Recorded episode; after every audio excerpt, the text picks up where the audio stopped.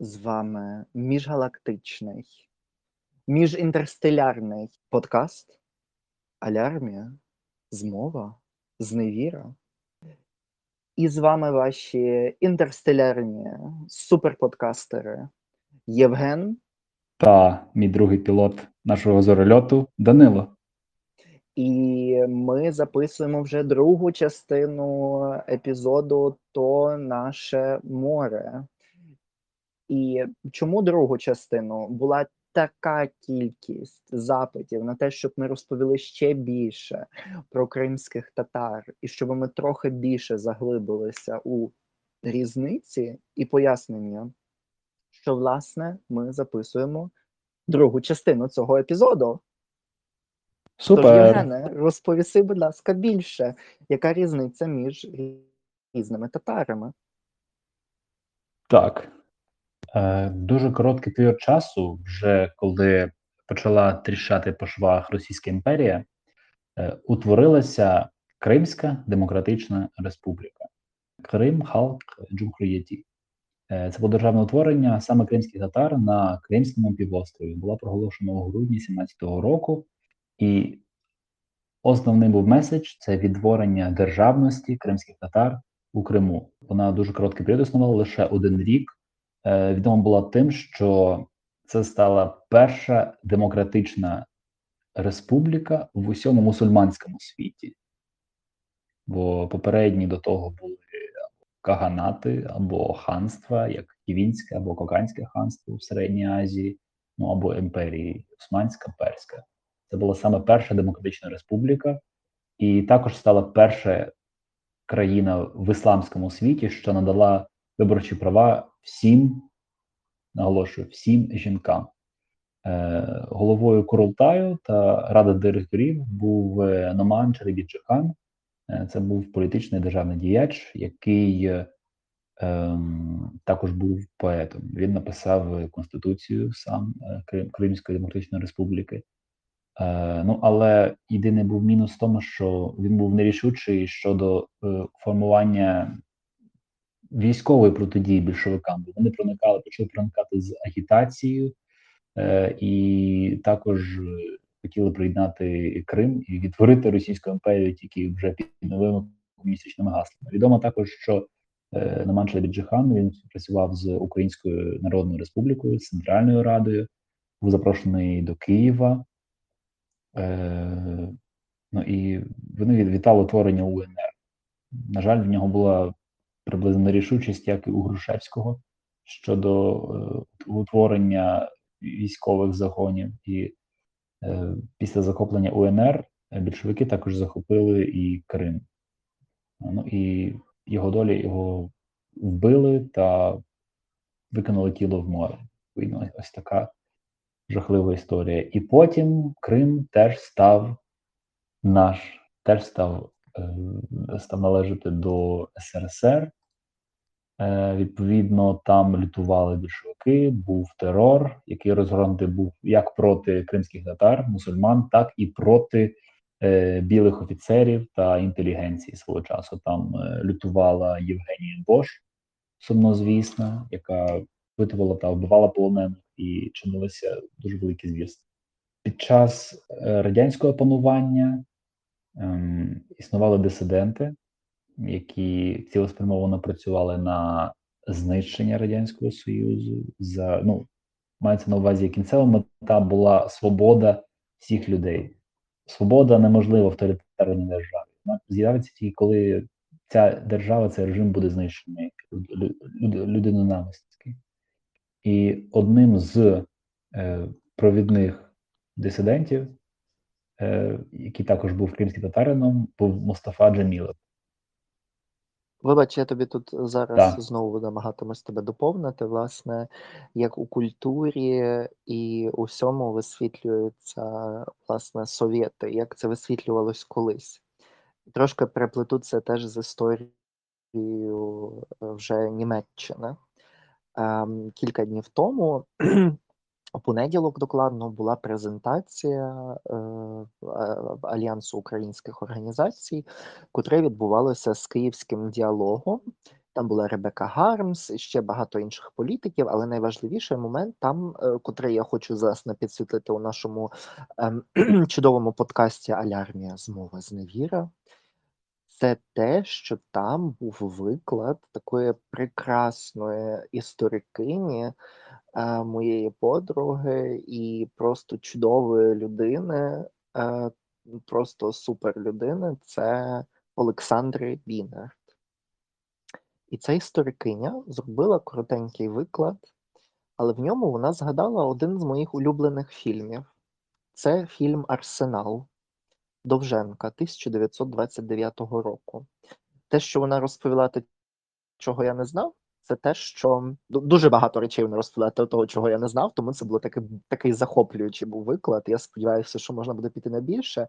Але, власне, про те, що один, одне кіно, кінозал один, е, котрий знаходиться у Берліні, називається «Арсенал», власне, на честь цього фільму Довженка. А до чого я це все приваджу? У цьому фільмі є одна сцена, котра описує повністю оцей жах совітів. І там є те, що солдат УНР чи лейтенант, цього я точно не, ска... не пам'ятаю, але це був, напевно, військовослужбовець УНР, і він з більшовиком росіянином, там діалог короткий, і він мусить його розстріляти.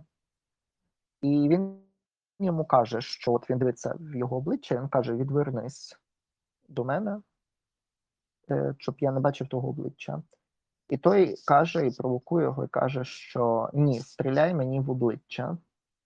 І той починає вагатись, солдат УНР, і не стріляє, і з цього користається цей е, червоноармієць е, совітський, і стріляє в обличчя е, цьому лейтенантові УНР. І це, звідки в нього зброя? Звідки ну, я, я, я, я цього не, не пам'ятаю. Мені здається, що це він його затримав, і в нього десь була ця зброя. Чи він вихопив? Ну, я відносно давно дивився «Арсенал», але я дуже добре пам'ятаю цей момент, коли він йому стріляє в обличчя. І тут йдеться про те, що оце нівелювання всього людського, жодної гуманності і жодного відчуття, що це люди.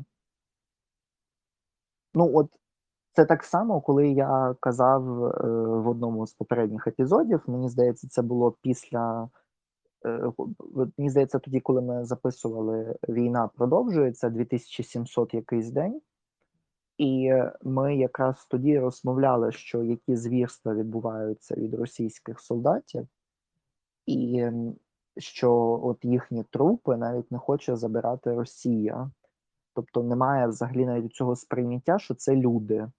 І, і це роками, тобто, ну, здавалося б, майже сто років фільмові, а ніц не змінюється. Тобто український солдат, котрого серце м'яке, бо він сприймає в першу чергу навіть як функціонаріуш, сприймає це все як функціонер, він сприймає це все його як людину, а совітський сприймає його просто якогось, кого просто треба знищити. І так само, мабуть, вони думали і про кримських татар, що мені ще дуже... Ну, мені шкода, мені це болить, бо вони частина нас, а ми частина їх. І тому мені теж болить. Мустафа Джемілєв також зазнав депортації, бо він народився в селищі Айсерез. Тепер це Міжріччя. До речі, оці всі назви Айсерез, Айпетрі, Айпетрі, Айтодор, Айданіль, то це колись вони мали грецькі назви. Наприклад, Айсерес – це був Агіос Сергіо, святий Сергій. Айпетрі – це Агіос Петро, святий Петро. Але потім вони увійшли під своїми татарськими назвами в історію. Тоді як назви, наприклад, Севастополь, вона була штучно вигадана, вона була псевдогрецькою, бо Севастополь так спочатку називало Сухумі, як місто загального блага, але тоді Катерина любила такі грецькі алюзії, тому з'явилися Сімферополі, Севастополі.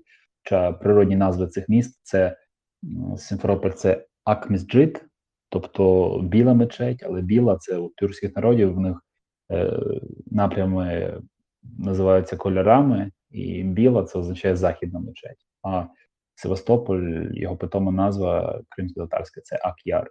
Ну так от, Мустафа Джамілєв був дисидентом радянським, який загалом провів п'ятнадцять років у різних засланнях, був сім раз судимий. Е, засланий був в Якутії, е, його мордували, він голодував більше двісті днів.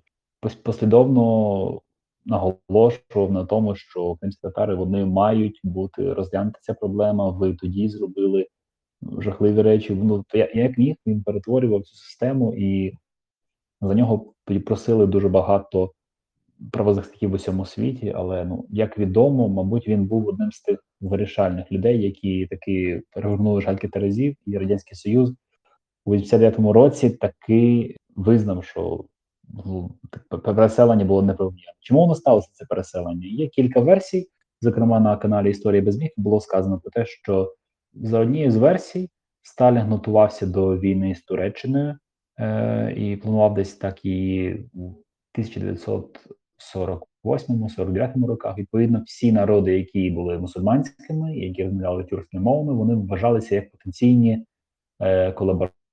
Або просто народи, які можуть е, затормозити наступ, або існувати як подійними агентами. Е, і тому почали з кримських татар, плюс е, Крим ідеальна морська база був е, для кораблів. Таки ця війна не відбулася, бо Туреччина долучилася до плану Маршалла і стала членом НАТО, фактично однією з членкинь засновниць НАТО. От. Але ніхто не хотів вже вертати е, ніякі мільйони, тисячі людей назад. Тисячі, там, може, близько до мільйона. What? Туреччина була частиною плану Маршалла? Ну, типу, одна з держав, яка отримала ці гроші. Oh. Так, та, вона настільки отримала, скільки, наприклад, Велика Британія, чи Франція, чи Федеративна Республіка Німеччина, але, але трохи собі отримала. Ну, вона Папець. Демократія була. Вона була демократична держава, тоді як, тоді як е, Греція, наприклад, у семидесятих роках е, там існував режим чорних полковників, і, до речі, конфлікт з Кіпром також з цим пов'язаний. У Туреччині на відміну від... Е... Ну, ну так, ну Греція там окрема історія, і багато хто з політиків не любить цього слухати, що в сімдесятих роках е, Греція, те, що вона в вісімдесятих приєдналася до... Це ж в вісімдесятих приєдналася Греція до ЄС. Що це так насправді був такий брейб, що це була, був так названий хабар ЄС, можна сказати, бо вони сказали, типу, ви демократизуєтесь і входите тоді до ЄС. І так, це один... скажу тобі, проміжний крок і дійсно був якби авансом, їх взяли туди. Е... Ні, ну це важливо пам'ятати, до вісімдесят четвертого року, ти кажеш. Ну, вона е, в сімдесят четвертому році повалений був цей режим, вісімдесят першому, так. вісімдесят четвертому. вісімдесят перший рік, так. Ще... То я в цей момент якраз розповім про партії е, малих народів. Є у, у Німеччині така партія, котру, котрій надали спеціальні, е, спеціальні права. Вона називається Ес Ес Дабл ю. Що розкладається на такі, розшифровується на такі, такі три е, слова. Süd, Schleswischer, Wählerverband. Verband.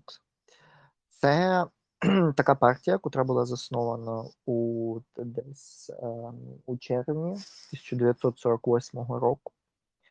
І ідеєю цієї партії було, що туди входять, ем, точніше не входять, вона репрезентує е, датську та фризійську меншості, бо вони є меншими народами Німеччини, бо там були проблеми весь час з кордоном між Німеччиною та Данією. І тому це була, був один з таких компромісів після Другої світової війни, а вже ж ну, і Німеччина програла, але пройшлося про те, щоб цей кордон вже врешті встановити, а, а ті е, менші народи, котрі там живуть, щоб вони були якось репрезентовані. У Данії там німецька меншість репрезентована певним чином, але ес ес ве має спеціальний, спеціальні правила, і вони спеціально прописані у Конституції. І однією з таких, припрошеної Конституції, у базовому законі, ем, одним з таких моментів є те, що вони не зобов'язані перейти п'ятивідсотковий поріг, і за ними, якщо не помиляюсь, у Бундестазі завжди закріплено одне місце. Е, тобто, якщо вони більше відсотків наберуть, то тоді буде більше місць, але одне місце завжди є, є їхнім. І вони є вони мають чотири відсотки поріг у е, Шлізвіг-Гольштайн. Найбільш, ну, найбільш північна земля е, у е, Німеччині, котра якраз має кордон з е, Бременом та з е, Данією. Це загалом цікаво, бо мені здається, що це був би один з розв'язків питання після деокупації е, Криму, щоб кримські татари мали спеціальний поріг, щоб меджеліс або якийсь інший орган, котрий мав свою партію, щоб вони були представлені офіційно у нашому парламенті і у всіх органах місцевої влади. А ще краще було би зробити Крим, на мою думку, кримсько-татарською автономією у складі України. Для того, щоб основною мовою там були українська та татарська, для того, щоб повністю розподілити по-іншому цей бюджет, і для того, щоб дати можливість їм розвиватися у майбутньому. Наша Конституція, бо багато хто може сказати, от якщо вони захочуть відділитися або ще щось, це неможливо, бо навіть автономії за українською Конституцією не мають права відділитися. Наша Конституція не дозволяє відділення земель.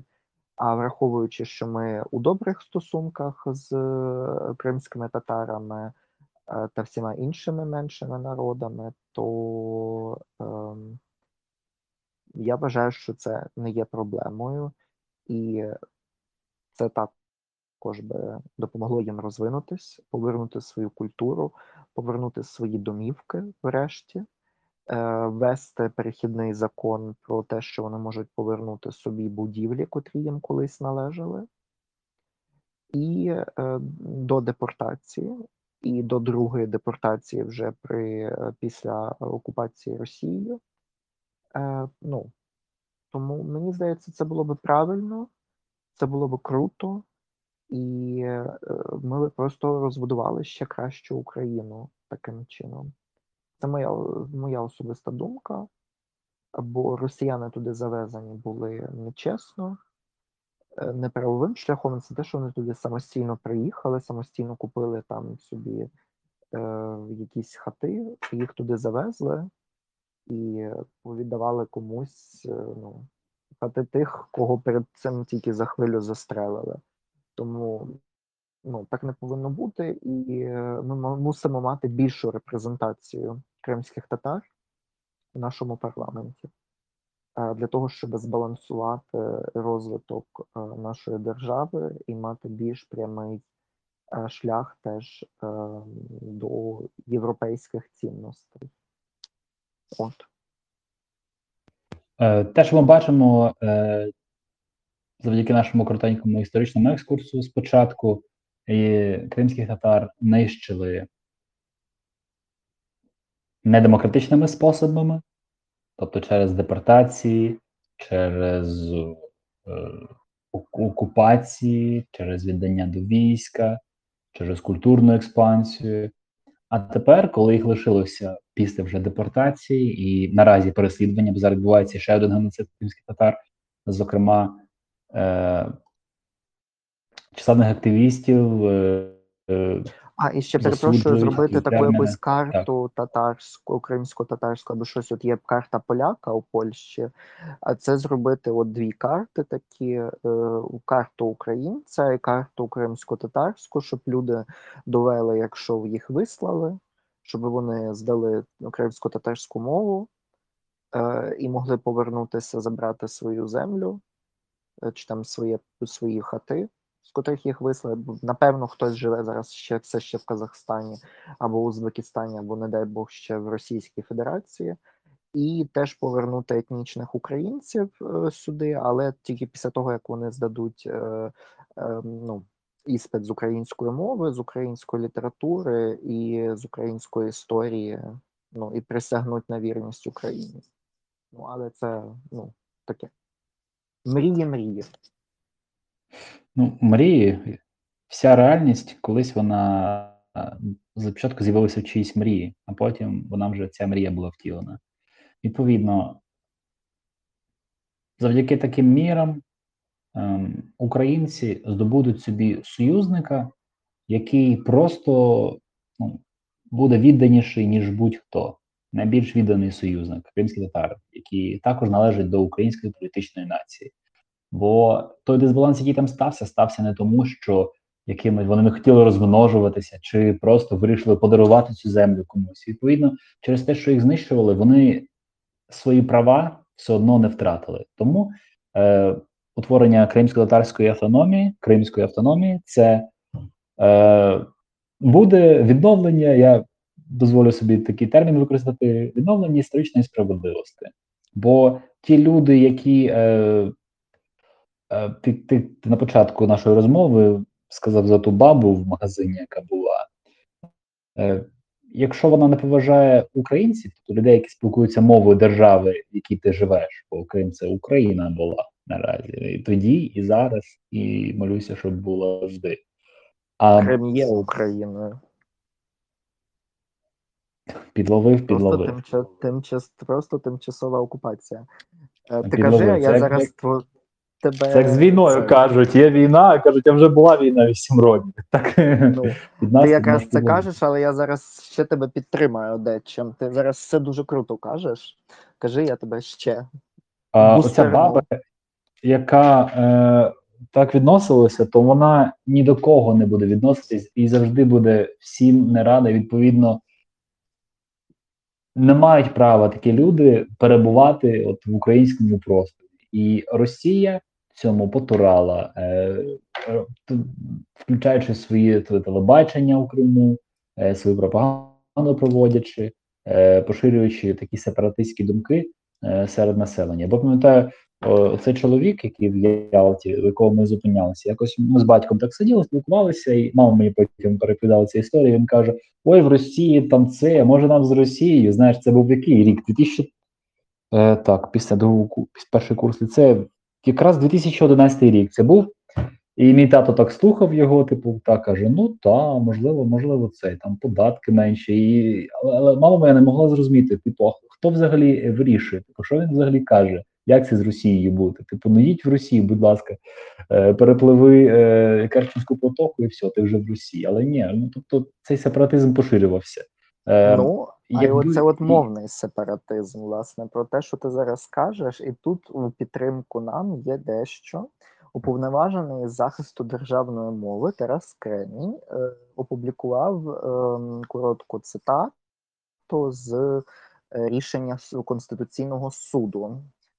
Тож, чи є законні підстави для офіційної чи фактичної домовленості у публічному просторі? І він відповідає на це, що до цього часу в Україні та за її межами часом точаться дискусії щодо українсько-російської двомовності в публічному просторі. Конституційний суд України поставив крапку у рішенні від чотирнадцятого сьомого дві тисячі двадцять першого року, тобто майже майже рік тому, номер один, е, дефіс Р, е, кукосна така рисочка, двадцять двадцять один.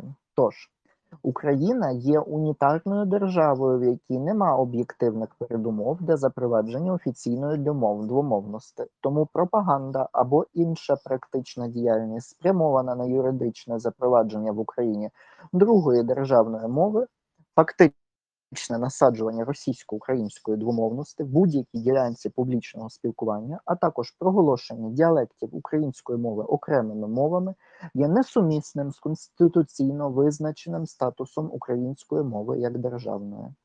Крапка. У своїх висновках КСУ спирається на позицію Європейського суду з прав людини. Рішення справи Менцен versus Латвія від сьомого грудня дві тисячі четвертого року. Заява номер сім один нуль сім чотири, укосна рисочка нуль один, який констатував, що надаючи певній мові статусу своєї офіційної, держава в принципі бере на себе зобов'язання забезпечувати своїм громадянам право безперешкодно використовувати цю мову з метою як отримання, так і поширення інформації не лише в їхньому приватному житті, але в їхніх відносинах з органами публічної влади. Суд вважає, що насамперед саме з такого погляду слід розглядати заходи та захист означеної мови. Інакше кажучи, в понятті офіційної мови беззастережно є наявними певні суб'єктивні права, що належать носіям такої мови. І тут важливий момент, що дуже-дуже е, важливо, мені здається, що е, є теж витягом, е, власне, з цього рішення, і це якби закриє повністю е, от, ту частину про ту паненку, чи там пані, чи цьотку, котра е, обливала брудом українськомовних людин, е, людей. Е, і тут е, важливий, важливий момент, барабанна дріб, це речення, котре змінює все. Громадянин України не має обов'язку володіти іншою мовою, ніж державна. Рішення Конституційного суду України від чотирнадцятого сьомого дві тисячі двадцять першого року, номер один дефіс Р, укосна рисочка двадцять двадцять один. Прекрасно, прекрасно. Що ж, це ставить крапку в багатьох дебатах. А можна по-русски, а ви що, не розумієте? Немає обов'язку розуміти, будь ласка, ви намагаєтеся зробити так, щоб я вас зрозумів.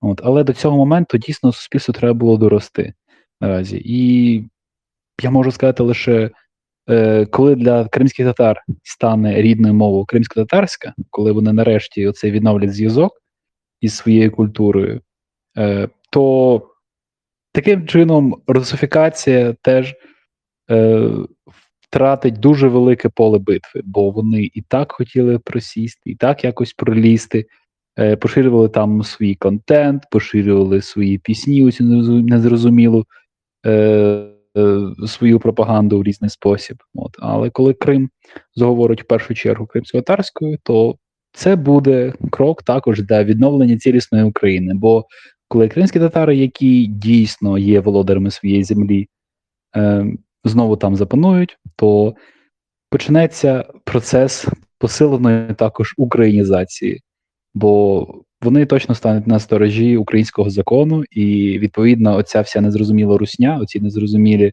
зайди, які селилися там, і протягом восьми років теж заселилися ці військові, ще хтось, вони змінять, абсолютно зникнуть із нашого культурного простору і з ландшафту фізично. От. І тоді відкриється нова е, сторінка історії українського Криму. І якраз е, фраза як... «чим більше мов ти знаєш, тим більше разів ти людина». Більшість українців, котрі захочуть спілкуватися з молодими е, кримськотатарцями, не муситимуть вчити хоча б трохи, але кримсько-татарську. Я повністю, повністю руками і ногами за це. І такий момент, ще дві останні речі скажу. Е, По-перше, м- а, так, чекай, можу щось сказати, запустив. А. Е, один момент. Е, довгий час кримських татар не розуміли. Була, існувала підозра. Їх розглядали серйозно як е, турецьких, протурецьких агентів, сепаратистів. Що ж, на це в мене є одна відповідь. А, скажіть, будь ласка, чи хочуть українці стати частиною Росії? Я думаю, що ні. Ну то чому кримські татари раптом несподівано хочуть приєднатися до Туреччини? Турків зараз ну, близько сто мільйонів, мені здається, навіть більше. Кримських татар е, від сили, можливо, тисяч двадцять було якраз під час, е, під час е, подій окупації. За одне покоління, е, якщо гіпотетично уявити, що, наприклад, кримські татари захочуть от від'єднатися і стати частиною Туреччини, стати сепаратистами, то за одне, за одне покоління ці двадцять тисяч, вони асимілюються повністю. Це хиба стверджувати, що е, менший народ хоче приєднатися до більшого просто, бо о, о, більше до меншого, і там щось воно вийде. Так воно не вийде, бо як вони тоді існували як окрема ідентичність під час Османської імперії, то чому зараз це все перехреслювати і е, робити незрозумілі рухи? Вони окремо існували, е, окремо утворювалися, мали свої процеси, вони були більш, е, так би мовити, лі, ліберальні самі по собі, там інша доктрина є із ісламу, ну, вони теж вважаються е, сунніти, та, але ну, в кожній країні свій іслам, так можна сказати, і виборчі права жінкам у Демократичній Кримській Республіці, це багато про що каже. Тому це нема підстав таке стверджувати. Ну і наразі вони ну, всі рішення Меджлісу кримсько-татарського народу, зокрема Рефат Чубаров, я на нього підписаний у Фейсбуці, раджу теж читати. Людина володіє українською мовою, пише багато дописів українською саме. Людина з чітко українською, проукраїнською орієнтацією. Це дуже-дуже важливо.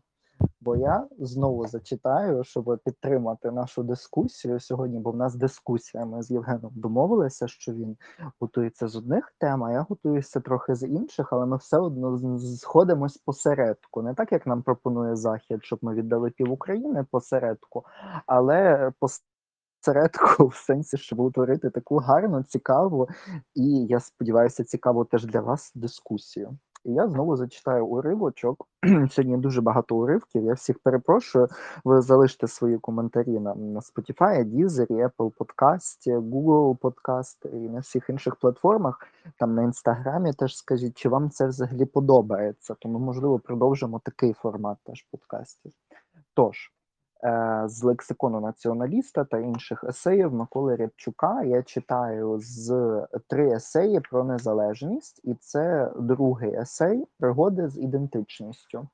І тут е, він таку цікавинку пише. Початок цитати. «Найголовнішим було розуміння імперського дискурсу як способу здійснення влади, як засобу колоніального домінування. Такий підхід давав мені змогу деконструювати панівне мовлення і сховати за ним партикулярну ідеологію, котра маскується під так звану, так звану об'єктивність, і так звану позапартійність, і так зване наукове знання, і так званий здоровий глузд, під загально прийняту і самоочевидну так звану норму, хоч по суті сама штучно ту так звану норму витворює, насаджує і підтримує». Кінець першої цитати. І трошечки пізніше я читаю другу цитату, котра теж уривком з цього є. Вона трошки довшою є, але вона якраз в цьому дискурсі, чому ми повинні захищати кримських татар, кримчаків, караїмів, чому це так важливо, і чому, власне, українці та українки мусять стати на захист як української мови, так всього українського, але й також кримсько-татарського. Безумовно, західні, це початок цитати, перепрошую, безумовно, західні постколоніальні студії мають істотний, подеколи ключовий расовий компонент, який можливо безпосередньо перенести на українсько-російські стосунки. Для українців їхньою так званою чорною шкірою є їхня так звана чорна мова, на противагу так званій білій, російській. Змінити її неважко, тож у цьому сенсі російський колоніалізм був щодо українців інклюзивним. Він давав шанс кожному з них на індивідуальному рівні інтегруватися в панівну спільноту.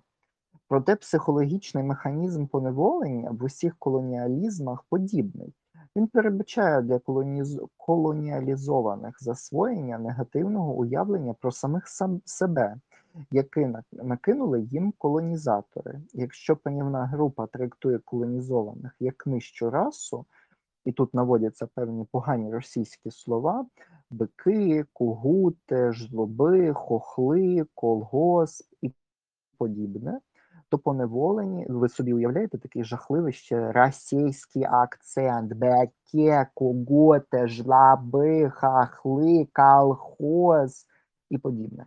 Мгм. То поневолені під цим дискурсивним, а часом і поліцейським тиском переймають погляд, погляд колонізаторів і бачать себе саме такими неповноцінними, недорозвиненими і природно намагаються дистанці... дистанціюватися від власної упослідженої групи та приєднатися до понівної. Вони імітують її мову та звичаї, а щоб стати в цій групі ще більш так званими своїми, демонструють особливу погоду до с- по- погорду е, до свого минулого, тобто до малоосвічених, колгоспних, так званих хохлів, і особливу ненависть до так званих хохлів освічених, котрі, попри освіту, не піддалися асиміляції.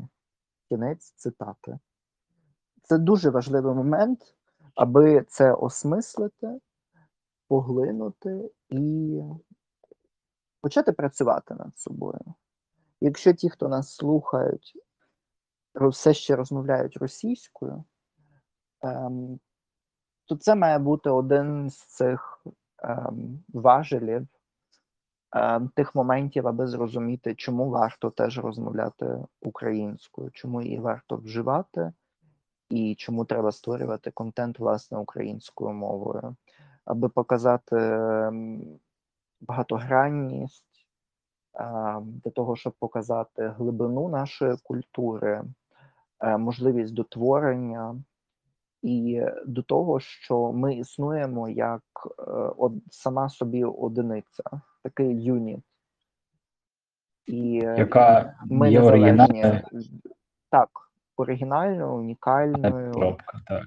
так, єдиною і незалежною, суверенною. Це важливі моменти. Не тільки як держава, але власне як от етнічно-культурний е, код.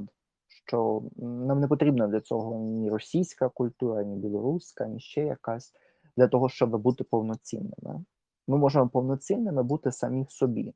Це не означає, що я закликаю всіх до, з- до ізоляціонізму, е, але я кажу про те, що нас можуть доповнювати, але це не означає, що нас можуть замінювати. От.